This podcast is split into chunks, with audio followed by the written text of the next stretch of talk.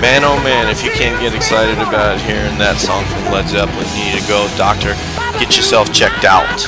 But uh, that said, welcome back to M M A, B J J, and Life. I'm your host, T J San Marco.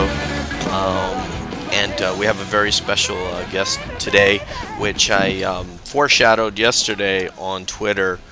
Um, I'm going to try to introduce this guy without using up twenty-five percent of the show to be able to just tell you all the hats that he wears. But he is at once a journalist, editor, historian, occasional M M A fighter, admitted jiu-jitsu junkie, lead singer of the experimental rock band Oxbow, Brooklyn O G, probably knows what kind of outfit uh, Albert Speer typically wore to Hitler's Tuesday staff meetings.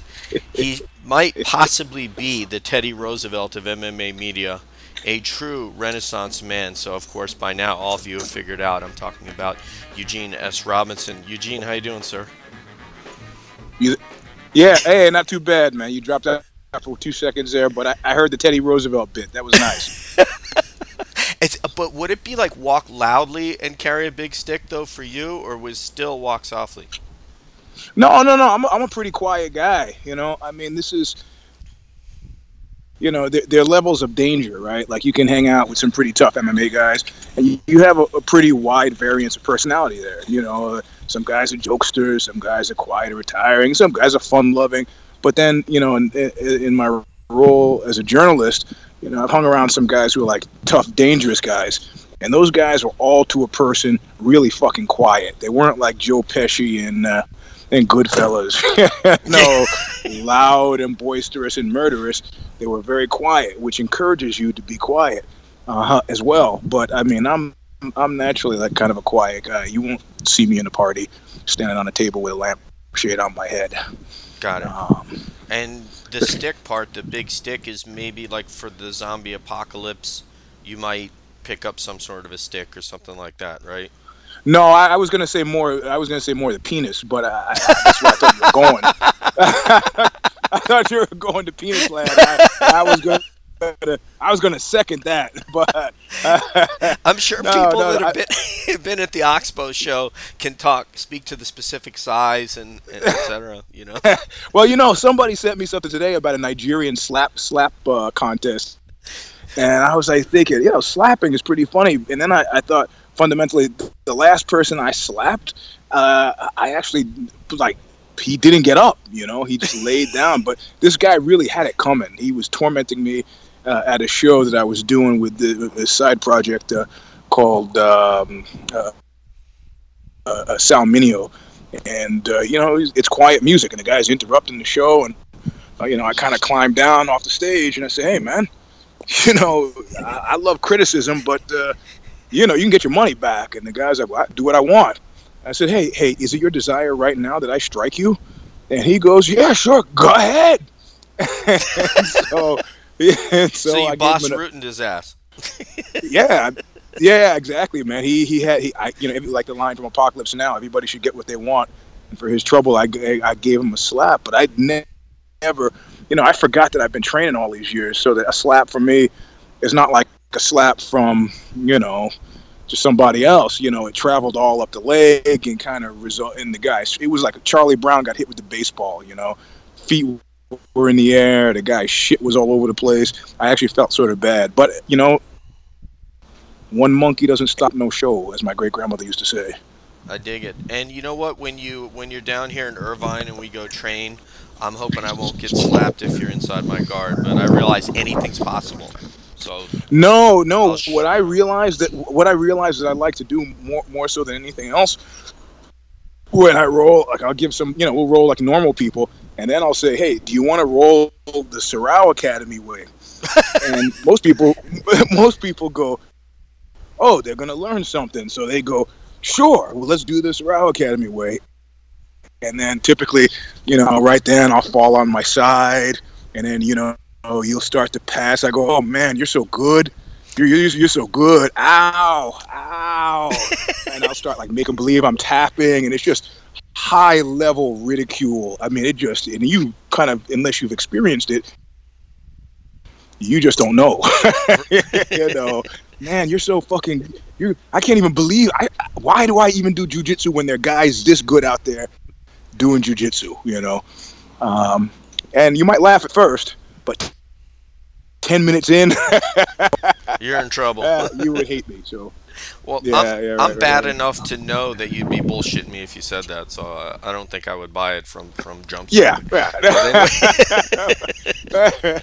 So, but well, you know, I'm really well, looking you know, forward we're, to that. We're, we're, uh, if you come down, like taking you to like Nogi if it's Wednesday, or going to a class, and um, I told some of my friends that about you and Sarao and stuff like that, and uh, one of them yesterday knows his Leopoldo's his first name, right?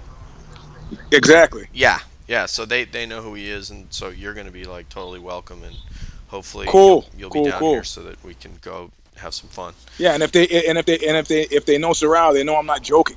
That he will stand he, he will stand over you and tell you how horrible you are while you are rolling you know, for yeah. the entire six minutes. Oh my God, why? I got pretty thick. You need to skin, go home so. and think about your life, that kind of stuff, you know. Well, good, think, good, good, good, good. I'll remember so anyway. that if I come to your academy up there or whatever, and I and I end up getting ridiculed like ten minutes in by, by your professor. So, um, uh, he, he'll probably he'll probably wait five minutes unless he knows you. But uh, believe me, it's coming. All right. so so anyway, guys, after I know you're probably tired of, of uh, Eugene and I bantering about jiu-jitsu, unless you yourself are training.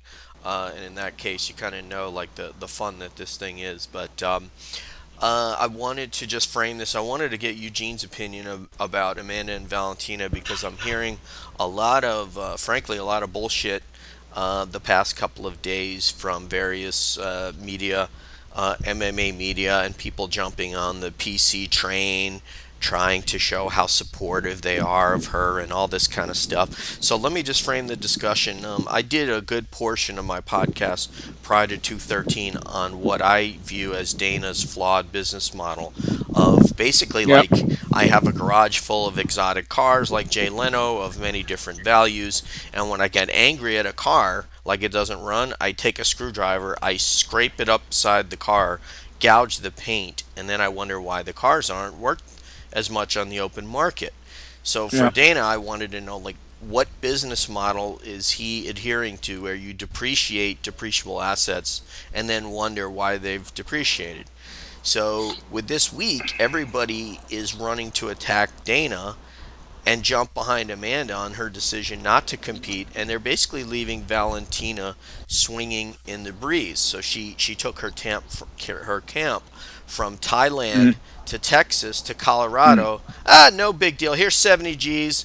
You know, be on your way. Come back and try again next time. So with that, yep. Eugene, what say you, sir? Well, I mean, it, it is it is it is a complex thing, and the fact that we're still talking about it is kind of a primary indication of how com- complex it is.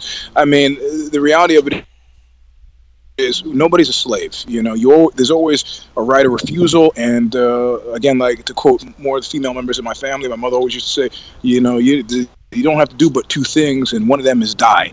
You know, uh, continuing to fight, you know, continuing to fight if you don't want to fight is something that. Uh, Or, or choosing to not fight. What, what? This is this is not a, a capital crime, you know.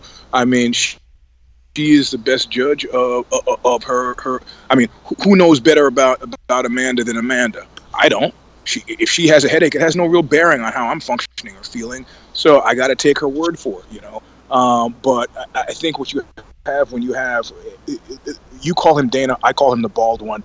It seems to me clearly that he's got a kind of personality deficit disorder where um, he's like many other people who are celebrities. He very much enjoys having his name, like, you know, like Trump pushing the guy out of the way to stand in the front for the photograph. There are certain personality types that do this kind of stuff. I think he's one, so I call him the bald one. Just so I, you know, we don't need, we don't all need to be repeating his name all the time. But I, I think that, you know, you have him unbridled now, you, you know, and it doesn't always make for. There's a strange economy that occurs, like in Silicon Valley, right, where, you know, people start these companies. I'll give you a company, Tesla. It was started by, everybody goes, oh, Elon Musk. No, you're wrong. It wasn't started by Elon Musk. It was started by a guy named Martin Eberhard. And uh, Martin Eberhard was shuffled out of there, and they moved Musk in. Now, it's very rare, you discover in the end, to have the guy who starts a company be the guy who takes it. We just saw it happen with Uber. They're going to usher, well, you know, that guy was a prick, but whatever, he he deserved it. But a lot of times, the guy who does something, you know, the initial prime mover is not always the guy, the day-to-day guy. It can't really be. And I think we're seeing that now. The Fertittas are by no means gone, but they're as they're as gone as they're going to be given the the, the the financial structure to deal with W M E. So, you know, Dana is like is like their guy, and it's like all decisions are deferred, and, you know, people have revolutions because they have bad kings. And I think right now we got a bad king, man. Uh, mm-hmm. um, uh, or like a friend of mine once said to me, "I'll never work for a guy who doesn't have a boss again."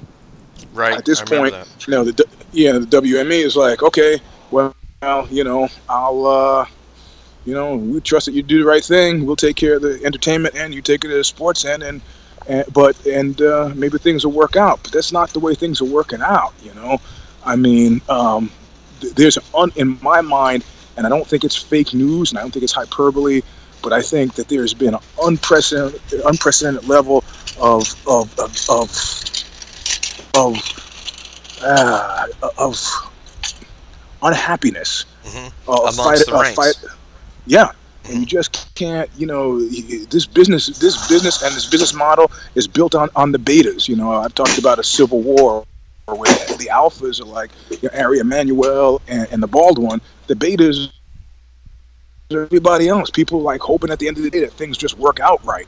And then they're the, you know, who I like to call the zetas, the people who like don't give a shit if things work right and actively are probably working for things not to work right because they're angry. You know, just Aldrich Ames, you know, disgruntled wow.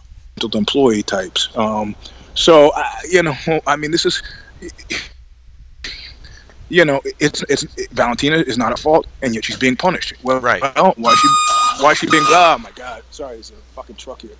Yeah, uh, I hear that. You know, uh, if she's being punished because she's not being taken care of. She's not being taken care of because the king has got other things on his mind. You know, what the king has on his mind is standing in in, in, in you know on the stage when at the Mae Mac thing. That's what he's got on his, his mind. You right. know, it, the money issue. It, it's not money. No, it's not even money for him at this point. Now it's, you know, he's finally, I mean, he's a former boxer, right? And then became a cardio kickboxer instructor back in Boston. I mean, you know, this is a dream for him to be standing out on stage, actually sort of semi kind of quasi promoting a fight.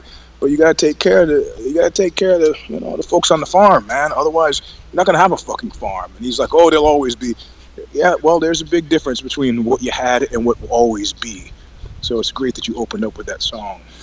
So what say you about the Chael Sonnen model that would mirror what you had in collegiate wrestling and then international wrestling and jiu-jitsu, where if you weigh in but you don't show up and fight, you forfeit. So the belt goes to Valentina, fine. You go home, you nurse your injury, you deal with your sinuses, you get whatever surgery that you're referring to, and then you come back and you challenge Valentina for the belt. I, you know, I kind of like that, I, but then last night on um, If I Did It, uh, either Kid Nate or Alexi, I think it was Kid Nate, raised some sort of uh, uh, objection to it on the, I don't know what grounds, I don't remember what, what, the, what the grounds were, but they raised some objection to it that sounded like at the time like it made sense to me, like it was one of the, you can't do that because... Um, But, I mean, the thing, you would do that. Look, I, I think what, what I took away from it is it's not going to solve a problem, right? You, you you could do that, and we still wouldn't have had a fight, right? What are the chances? Well, right? here's so, my question so Amanda, to you. Um, uh, what are the chances she doesn't fight if she knows she that she loses the belt if she doesn't fight? Because I'll tell you from my view of it, and my wife, who's from... grew up not very far from where Amanda grew up, that that belt means everything to her. Her entire identity well, is wrapped yeah, up in yeah, that some, belt. Yeah, some, some, somebody raised that point, too, that uh, uh, somebody texted me and said, look, you know, as long as she holds the belt, she can call the shots. Mm-hmm. I mean, you've seen how, how you've seen how much the, the, the bald one, how much he cares or is concerned or pays attention to you once you're not holding that belt, you know? You're not holding the belt, no one gives a fuck. You know, so from this point of view, you're right. Maybe it would motivate. Uh, but at the same time, you know, uh, at the same time, and this is assuming that the people who are telling you things are telling you truthful things, at the same time, I mean, do you want to see a, a depleted fighter fight? I don't. I don't think you do, man. I mean, you know, I don't. I don't think that's something that. Uh, I don't, but the motivation is different. And didn't you talk about the hunted when she, you know, she was hunting. She was she. You know, first of all, on on uh, Brendan Schaub's program the other day, he attributed that Amanda beat Holly, which she's never fought Holly. Um, yeah, yeah. And she defended the belt twice in a year. Um, uh, well, I, yeah, once every six months. First she fought uh, Ronda, and then there was going to be this fight, right? That's it. Yeah. I don't. Yeah, but you know, you you also you you know something, and I don't know. I don't know that you've thought of it, but I think that when you hear it, you go, oh, that sounds right. I mean, do you see this happening? Do you see this happening if if a Joe Silva or a Burt Watson are in place? Or, in other words, do you see this happening two years ago? Probably not, as you talked no. about on Knuckle Up.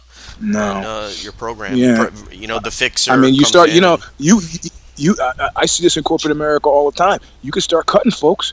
And, and, you know, the car will still drive to a certain degree. I mean, that's part of the, the Trump program, you know. I'm going to defund a lot of this government because I think it's excessive. I don't need these appointments. I don't need these people. They don't need to have jobs. What do they do exactly? So you can cut and cut and cut. And then how do you know you've cut too much? Well, shit's not working right, you know. And if, if it's a car that you're driving or a plane that you're flying, the point at which things are not working right is a plane which you're standing in flaming rubble. You know, and I'm saying the same thing here. You know, is there a reason? Is there a reason people are unhappy? Because I, I'm telling you, the bald one, he, he lives in a sausage world. He looks at his plate, he's got sausages on his plate. He only really takes seriously people who have more sausages on their fucking plates. You know, anybody who comes to him with a complaint, he's going, oh, it's all about the sausages on their plates. It's not. You know, Gegard Mousasi, money was probably number two or three on the list of why he left. You know, tell you what, what was number one on the list? They don't what? Like being talked to like he was a fucking slave. That was number one. Hmm. Well, everybody loves Scott Coker and they don't like Dana White, so it's a fairly simple mathematical equation. So yep. um, he Wait. treats people like crap, and they and and Scott Coker treats them like they're somebody that he values. Pretty much, man. And I and I tell you, I've been I've worked the uh, the cage at uh, you know cage side journalist. Um, in both organizations, and I could tell you this, man, we used to love strike force. You go and the, they feed the journalists beforehand. I mean, you know, technically, ethically, I'm not supposed to be taking anything over twenty dollars, but it didn't feel like it was more than twenty dollars. You get, you know, the even application process for the credential wasn't onerous. You get your seat. You, I mean, it was really wonderful. You know, and uh, and Bellator has been, I think I, I've, I've covered one or two. But at this time, I didn't accept the media credential. Again, uh, semi-unethical, but, you know, uh, got a seat. And it was fucking slick, man. It was really nice compared to the the U F C thing, which is not – it's been a long, long time since I had a credential, like maybe eight years. Mm-hmm. Um, but but when I – there's a reason why I haven't pursued it since then, because it got so – incredibly uncomfortable and unpleasant that it's like, man, fuck you guys. I'm, you know, I did an interview with some B- level celebrity once, and she was going diva on me, and at one point I just turned the tape recorder off. She goes, do we have many more questions left? And I go, nope. I turned the tape recorder off. And she goes, well, no, because if we're going to go on, I would just say, nah, nah, we're finished. We're good.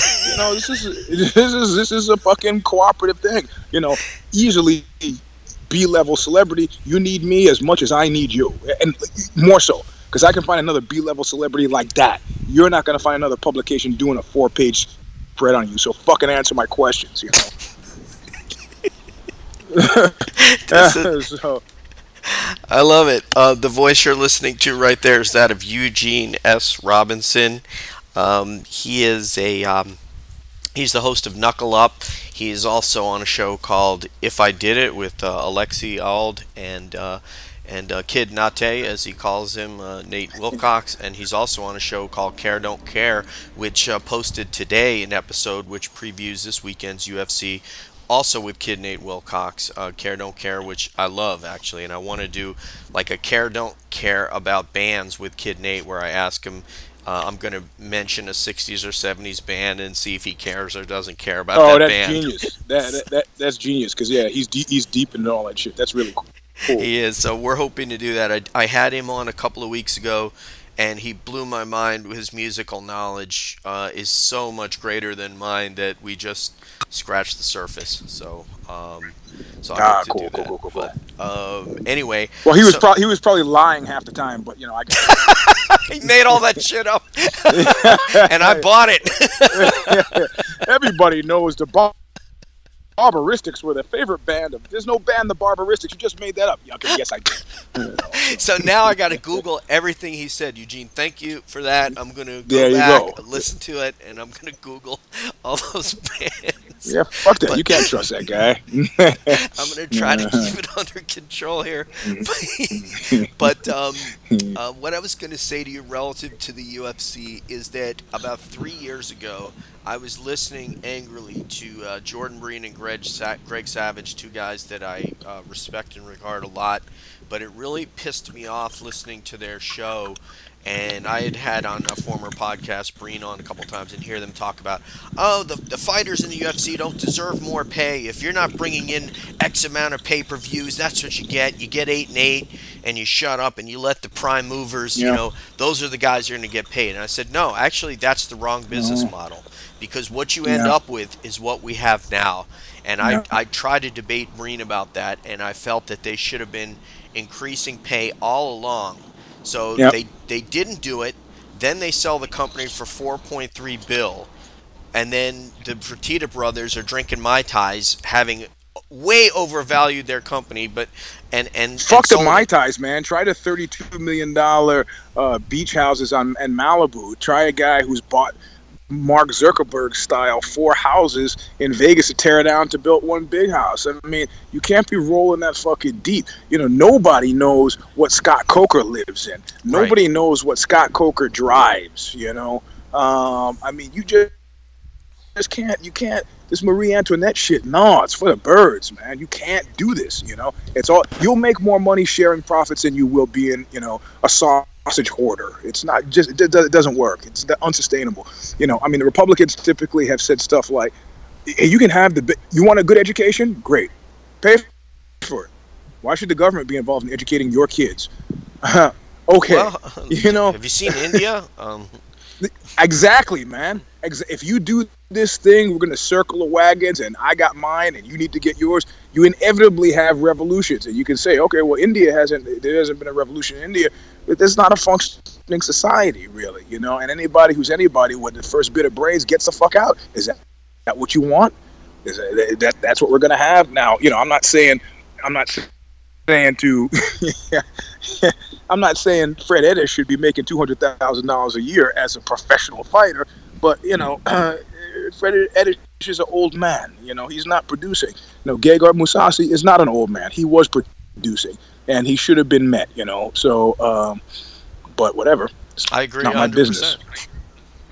It's, it, yep. it's a tangible, tangible loss losing a Gegard Mousasi, and it speaks to this new, because under the old regime, I don't think they lose Gegard Mousasi. I don't think they lose Lorenz Larkin. Okay, nope. He lost to Douglas Lima, but that's a function of not that Douglas that uh, Lorenz Larkin isn't awesome. It's a function of how great Douglas Lima is. Yep. So. Yep. And, and and you know, the reality of it is, you know, this is representational. I, I mean, so it's not so okay. He like last night on If I Did It, somebody, I think it was Nate, said, "Oh, this is just one guy." You know, they're you know, you're thinking nickels, you're thinking dollars. Yeah, yeah, but you know, this kind of shit, you know, avalanches start somehow, some way, you know, and it, it's you start losing guys who are ranked, you know. you know, nine through fifteen, and then you're losing guys who are ranked five through nine, and then you're losing guys who are ranked three f- through five, and then you're losing marquee cats, you know? You think you think uh, Johnny Boney Joni is digging the way he's been treated? You know? Uh, I don't know. Don't know. I wouldn't want to be treated that way, you, no matter how badly I'd fucked up, you know? And Johnny Boney Joni... Let the media... Let the... Yeah.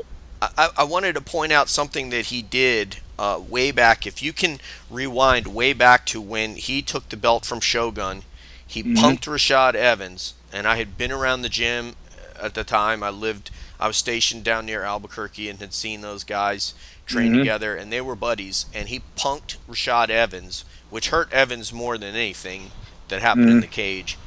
and said, yeah, I'll fight you. And then so they tried to put together a fight. And if you remember, Jon Jones said, oh, my hand is messed up. I'm going to have surgery on my hand.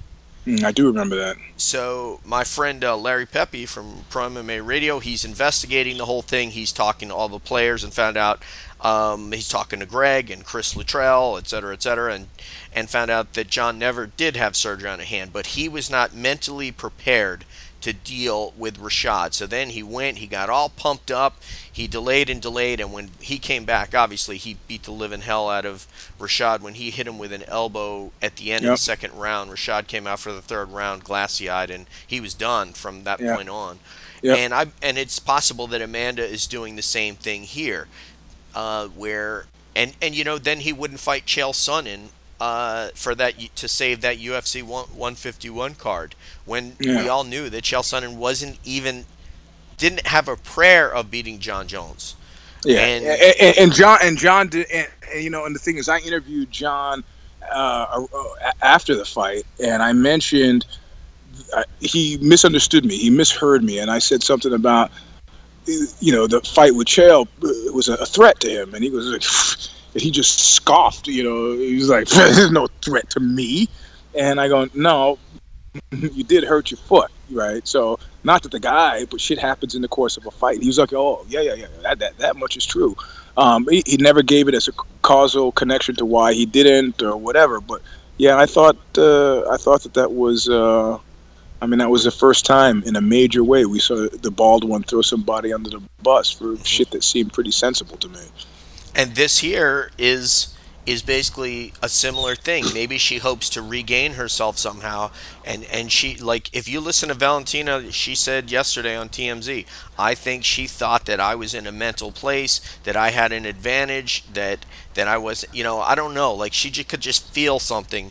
And you know what? But you know what, man? Listen, uh, we, you and I, right now, take our wives, buy some tickets, and we could get tickets to the most fucking, the most expensive tickets ever for like a theater piece to see Hamilton. And we'd go to see Hamilton, right? And we could get, get there online and they say, oh my God, the star of Hamilton is sick. Oh, okay, well, you're going to give us a refund. No, we don't have to have a refund because the understudy is going to do the role. So if you just want to see the music, the songs, the lights, the pageantry, you know, you get all that, but you, you might be missing the star, you know? Well, shit. Okay, well, cool. I got these one thousand dollars tickets. I want to go anyway. So we go and we watch it. You know, I mean, it doesn't take a fucking genius to figure out, you know, or maybe it does. Maybe it takes a Joe Silva to figure out, you again, one monkey doesn't stop a show. You can't have, you know, it drops out, and then all of a sudden it's this big trend. Even, even the headliner, even the headliner. You got to have a contingency plan, you know? Uh, and if you don't, you know, uh, what kind of company are you running? That's true. I mean, and, and it's not even about that. I just kind of am looking at it from the angle that Valentina got got hosed, and yeah. and she gets nothing. And I feel like, I don't know, like the, the, the joke, the running joke in my house for, for my wife was watching the press conference when she beat Misha Tate and how many times she said the word champion. It was like yeah, Uriah right. Faber used to say, if you listen to, to a interview with Sen- Henry Cejudo, we can count how many times he says gold medal. you, you, could, you could have a drinking game and you'd be dead before the press conference was over. That's right? what I'm so saying. So I'm going to wife... drink every time he says gold medal. Fuck, fuck, man, five minutes in, I'm blitzed. So, yeah. Or Amanda says champion. So my wife was really cracking up. Like I said, she's from Northeast Brazil. She's a Nordestina, just like Amanda is, and she was making fun of her, and she was really put off by that. Um, so I was like kind of surprised, you know, because I'm I'm pretty neutral. I also called, I had her call a Brazilian U F C fighter last night to ask his opinion about it, and he was pretty steadfast that uh, that he should have, um, you know, he. She she should have, you know, given it a shot with the best that she had and all that. I mean, I'm I'm not here to tell her what to do. I'm just saying that I think Valentina got screwed, and I think if you had to forfeit the belt, things would be a lot more fair than it is now, because now you just say, hey, sorry, Valentina, peace out. You know what? We'll call you when she wants to fight again. Well, but you see, but you're presuming you're presuming then, you know, what you're saying is that Valentina is a victim of circumstance. And, and that it, then that somehow Amanda is a perpetrator. and Amanda would make the claim, we're both victims of circumstance. So the question is, do you believe Amanda or you, do you not believe Amanda? And, you know, until, like, again, I have no idea. Don't know. You know, I mean, I'm, I don't, so far, no medical professional has stepped forward. The bald one is saying one thing, you know, she's saying something else. I don't have enough information to make a, a decision. You know, would she have fought and been, I mean, in other words, what percentage does she need to be at to fight effectively? You know, I mean, you know, Johnny Bonigioni was making a joke, but maybe not so much when he told D C, I was high when I beat your ass the first time, you know? so so he says, he's he's saying right now, I was diminished capacity when I fought you before, but the diminished capacity was that maybe a way to pre-excuse a possible loss or, or what? Can you be eighty percent and turn in a decent performance? You know, well, not if the other person turns in one hundred, but who turns in one hundred? Is is winning an indication that you turned in one hundred, or, or you know, or, or can you just see when somebody's doing something that's just magical? You feel like have does do have any of us ever seen one hundred? Have we ever seen? I mean, I don't, I don't. There's some great fights, and there were some great fighters, but I don't even know what one hundred would look like. So that means I'm saying people come into the fight at ninety, they come in at eighty. You know, I, I think we qualify a fighter based on The, the fighter who does the best at the lowest ranking. So if you could come in and you're only fucking twenty percent, like you got a broken hand, your leg is kind of gimpy, and you outclass somebody who's one hundred percent, you're a pretty fuck. The delta, the delta between those numbers is significant enough to mean you're probably a pretty good fucking fighter. But if you come in at one hundred percent and you can't beat that guy who's at twenty percent, you suck. So, so, so you know, the question is, I mean, I'm not qualified to, ju- to to judge where where Amanda was. You know, is she a one hundred percent fighter who came in at seventy-five and was so weirded out? She goes, I can't possibly win this. I t- tell you one thing I did see, though. I did see that Valentina was absolutely not afraid. That's true. And and you said on you said something on uh, Knuckle Up the other night. You said that whatever percentage you are, or you said something about showing up. And you said, because mm-hmm. you, you seem like you've soft, your stance has softened a little bit, because you weren't trying to hear it the other day, but maybe Nate has had an effect on you. So have you shifted a little bit, feeling that, that maybe you were being a little too harsh on Knuckle Up? Uh, about about what? Uh, you dropped out you, for saying that. You said something to the effect on Knuckle Up of of you showing up, that's your best. Something like that. I, I wish yeah. I had the exact quote. Yeah. But. No, I know what you're talking about uh, on the Amanda thing. Yeah, I, you know, I um, because there are a couple of things. There are a couple of things that happened, and, and one of the things that happened is that that the bald one went bald one on us, and, and which sort of calcified my position in the, in the other way. You know, it's like, yo, bro, shut your fucking mouth, right? Like, it's like, you know, it would just have been easy to be quiet. To be quiet, but I think he was largely incapable of having any news story not be about him. So, you know, uh, I mean, seriously, man, this is, I mean, this is, say, for, with Trump, this is the first time you've seen it. He's not been comfortable having any news story not be about him, but now this whole thing with his son, absolutely, he's been quieter than he's ever been. Why? He has no idea what to do. If it was anybody else, they'd be under the bus. It's his kid. What the fuck do you do? You know, how do you handle this? So, uh, uh, I mean, the I, I didn't like the response to the Amanda thing. It got my back up, and uh, and so I'm like, you know what? If I'm telling you I'm sick, I'm fucking sick. You know, I mean, I, I'm actually sick right now. You know. Mm-hmm. Uh, in real life, I got I feel under the weather, like I got kind of feverish, you know, but I look okay. I trained jiu-jitsu today. You know, who's to tell me that I'm sick? You know, if I want to take off time from work, I take off time from work. I mean, so it's that kind of thing. Management, management doesn't, we haven't really figured out that, I don't know, man. Americans' relationship to management is very strange. On the one hand, we vibed with Trump, you know, because Americans voted for him uh, because he seems to be sticking it in the eye of management, also known as the establishment. But on the other hand, dude is management. No, yeah. So, you're fired. so, so exactly. So we're. I mean, who, who who are we picking, and why are we picking? So if he had just kept his mouth shut, I would have been like, no, yo, Amanda, fuck, do you know, whatever, do your job. I, you know, uh, but that's from a guy who never takes a sick day, right? So, mm-hmm. um, same here. I mean, twenty-one years in the military, I was rarely sick, but yeah, yeah. He is, I think the bald one fancies himself a Trumpian-like figure. I think he sees this template up there and says, I can be to the mixed martial arts world what he is to politics, and I can create yeah. my own storylines, and I can call the fake news stuff, and I can just say and do whatever I want. Yeah. So I think he thinks, I don't know, that at least that was a, a, a perception that I had. And I also poo-pooed because I was able to craft my own very simple narrative that he could have said to explain what happened with Amanda, and I'm sorry that he didn't do yep. that, because she yep. belongs to, to his organization. Yeah, I know. I mean, it just it, it's it's really disappointing. You know, look, I mean, what, what I find most is, uh, keep in mind, that as a native New Yorker, I spent more time with Trump than a lot than a lot of the rest of America. And my feeling is, and and, and, and I'm going to put, you know, lest people think that this is just hardwired into my system, I'm going to put I'm going to mention some names, and I'm going to put them all in the same category. And I'm going to mention Trump, and I'm going to mention the bald one, and I'm going to mention Kanye West.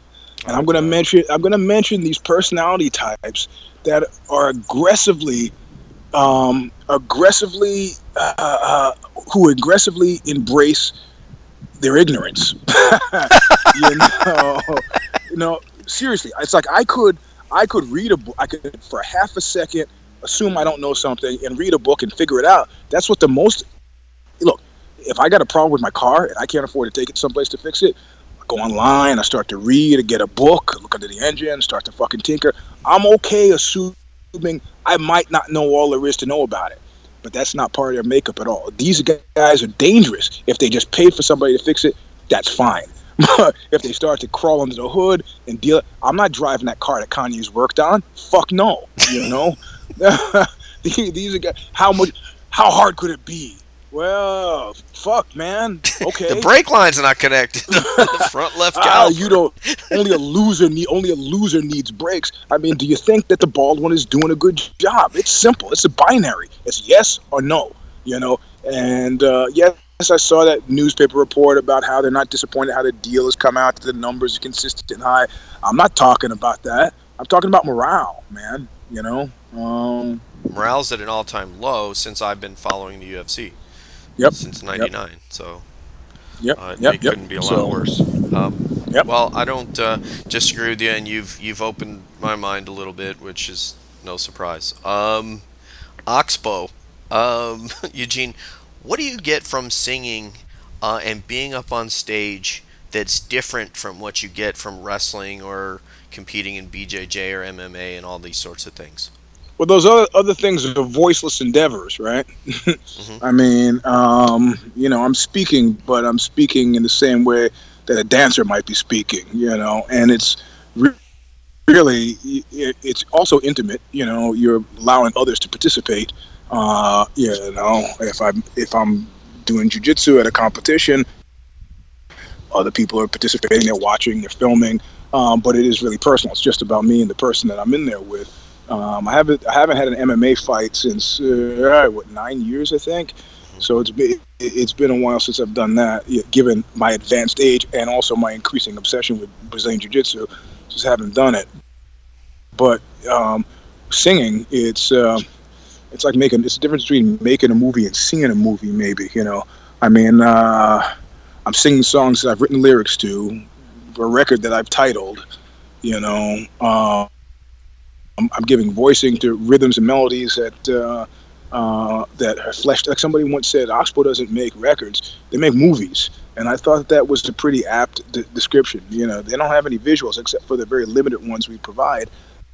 But I'm, I'm, that's how I'm thinking about what I do. So it's incredibly satisfying to have made, you know, seven movies, seven records, and, and to stage them. And we stage them, you know, from every what we wear on stage to how we play what we play, and I mean, it's, it's it's part of what we, it's like a film set for us, you know, so, um, and I'm, and I'm gonna it's, get not, it's not as, it's, yeah, you should, yeah, yeah, yeah, you should, man, it's actually, I mean, I'm not, I told people months, I mean, this was like, I see things, it's like the McGregor thing, it took ten years to, seriously, man, it took ten years for the record to come out. Two years ago, I was telling people, this record is fucking great, I'm not just saying it because I made it, you know. I, I was excited about the other records we made, and I said, oh, this is, this is a pretty good record, but I never used the word great. When I say it's great, it's fucking great. If it wasn't great, I wouldn't say it. I didn't say that about Narcotic Story. I said I really like it. That's all I can say. But uh, Thin Black Duke, it's great. So um, available and now, on and, Amazon. And, and then it comes out, and now, and, and now, and now, yeah, everybody's saying it's great. It's like I told you guys, I see things. Bob Marley and Conor McGregor pronounce that word the same way. How about that? I see things, man. So, well, yeah, you know, some, sometimes, you know, if you close your eyes, you start to hear really weird connections. At one point, so the American Southern accent, I started... I... Eugene, are you there? Uh-oh, we've temporarily lost Eugene. So I may have to talk for a second while we try to get him back. I've already kept him double the amount of time, so I'll try to call him back and then see if he just wants to take a couple of more questions. Let me try.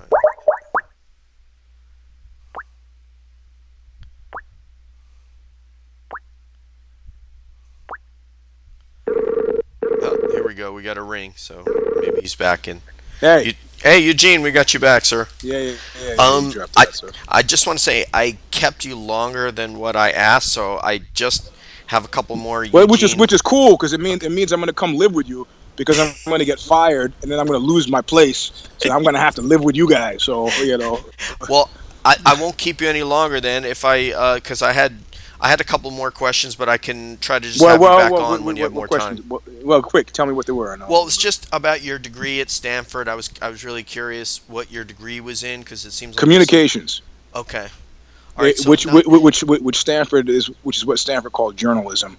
Uh, they didn't they didn't want to allow that they were teaching you a trade, so they called it communications, which has given me heartache over the years because when I say communications, people go, oh, telecommunications. No, so no, communications. Oh, you mean like a counselor? No, no, I mean journalism. Well, why did they call it journalism then? It's like, Jesus Christ, I got to go through this every time for the last, you know, twenty years. So uh-huh. It was also the easy, one of the easiest majors at Stanford. So there was that too. And so, yeah, because it seems like you, you have such a grasp of history that I thought you were a history or a literary history major or something like that. Nah, if Stanford had given minors, interestingly enough, mine would have been religious philosophy. Wow. But you've read, uh, you probably have no count on the amount of books you've read, right? Nah, well, I got them in my house. So it, it was a bone of contention in my first marriage, uh, the number of books, because I like to have them out, because if I'm writing stuff, I kind of, even with the internet, I still use them as reference points, like, because I remember the pages. I don't remember, you know, if I want to say, like David Hume said, you know, I could go to my book on Hume, and I can remember the page. I remember what it looked like, and I marked the, you know, made mark in the book. Uh, but there, there was some problem putting the books out. So you, right. you read the, you read them already. Why don't you just leave them in a box? And it's like, because ah, it's awesome. Yeah, exactly right. You know, I like I like bookshelves.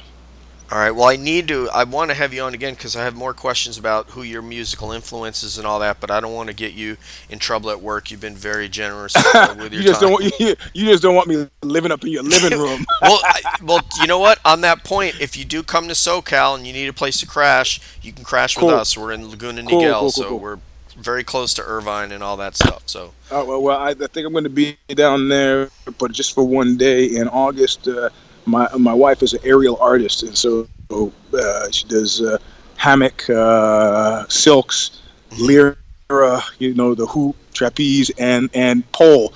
So she got a pole competition, which is amusing because she's Polish. So, you know, yeah, yeah, yes.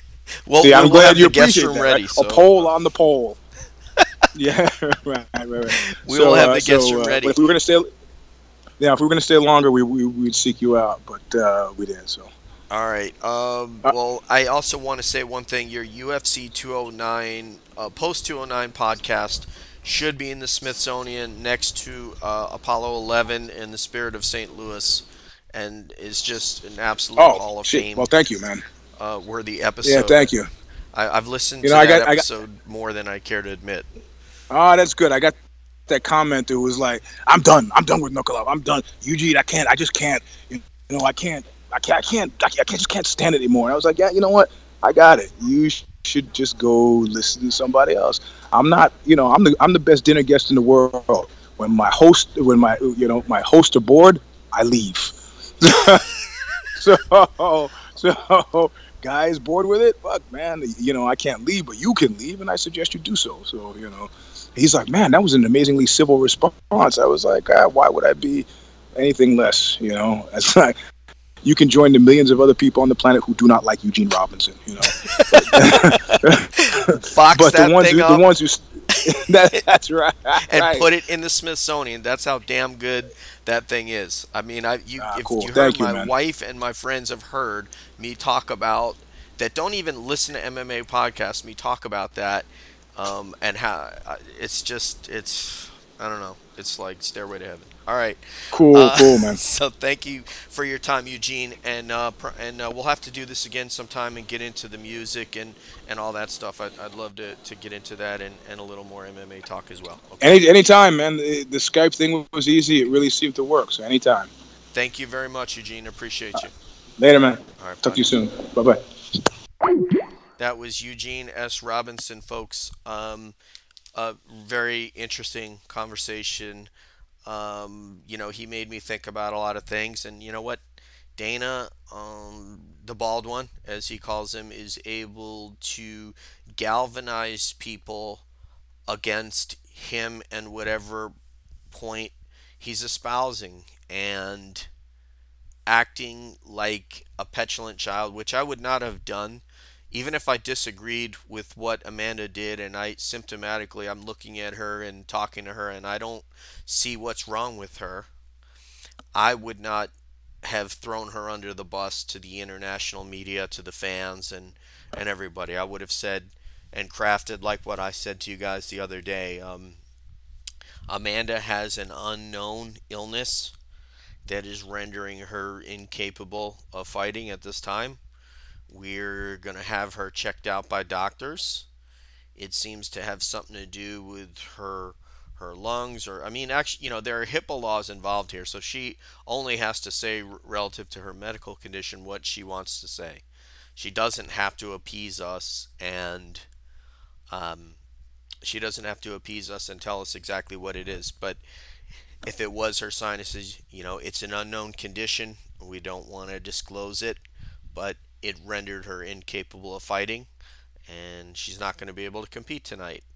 And we stand behind her, and we'll reschedule the fight, and that's that. But when you act like a baby and like a petulant child, like the bald one, you come out and you throw her under the bus, and it has a sort of a uh, multiplying effect that not only did you piss off Amanda, you know, and at the same time, you can show an enormous amount of contrition for Valerie Shevchenko and say, you know what, we're going to pay her her win and her her show money. And, you know, there are things like that that could have been done. Um, they said, you know, they claimed they were going to give her seventy grand or something like that, which is whatever it was going to be, you know, three quarters of her salary, um, of her show money. And that's not going to quite probably pay for everything that she spent to take her camp from Thailand to Texas to Colorado. So um, so with Amanda, it could have been handled a lot better, and you could lambaste her behind the scenes and rip her ass and that of her coaches and et cetera. You could have uh, done all that. But in the public eye, every time you throw somebody and you back up the vehicle over top of her, then what happens is is that everybody else says, oh, that's what Dana does when how he's going to treat me if something goes wrong and I can't fight. However legitimate it is or not, we don't know. We don't know how much percent of it is mental and physical. We don't know. And we don't need to necessarily trust Dana. But um, basically you're sending a message to everybody that um, that you can't be uh, trusted uh, with these things, that you're going to come out and they're going to You're going to take your boss and he's going to throw you under the bus to everybody. And that's not a that's not an awesome thing, uh, not an awesome situation to be in. So anyway, we're going to uh, end right here. We're very lucky to get Eugene S. Robinson today. He opened my mind about about some things. And uh, I will listen to what to what Kid Nate said about um, about why the forfeit is not a good thing, that uh, that which Chael Sonnen uh, recommended, and um, maybe I've missed something, so we'll see. So uh, thank you very much for joining us. It's Eugene S. Robinson on Twitter. It is Mister Sleep three on Instagram. And uh, Oxbow Thin Black Duke. I'm going to buy it. It's on Amazon. And I'm very interested to hear uh, to hear more of it. It's it's. Uh, I didn't really get to talk about his music and everything else. I'd like to know more about uh, more about his music. But what an awesome guy, man! What a, just an incredible guy. I mean, he has is a Renaissance man. Um, if you look up Renaissance man in the, in, um, in the dictionary, his photo's probably there. So anyway, we'll take you out to Led Zeppelin with Ramble On. This is the remastered version off of Mothership. It's uh, B J J M M, excuse me, M M A B J J and Life on Twitter. D J San Marco one at Gmail. If you want to uh, call, uh, excuse me, email and say mean things to me about the show, or offer constructive criticism, or tell me that it's not terrible. All right. Um, thank you very much. I appreciate y'all. Um, as always. As I travel through life, I'm always wondering what's up around the bend. In the darkest depths of Morda, I met a girl so fair, but got him at the evil one, crept up and slipped away with her.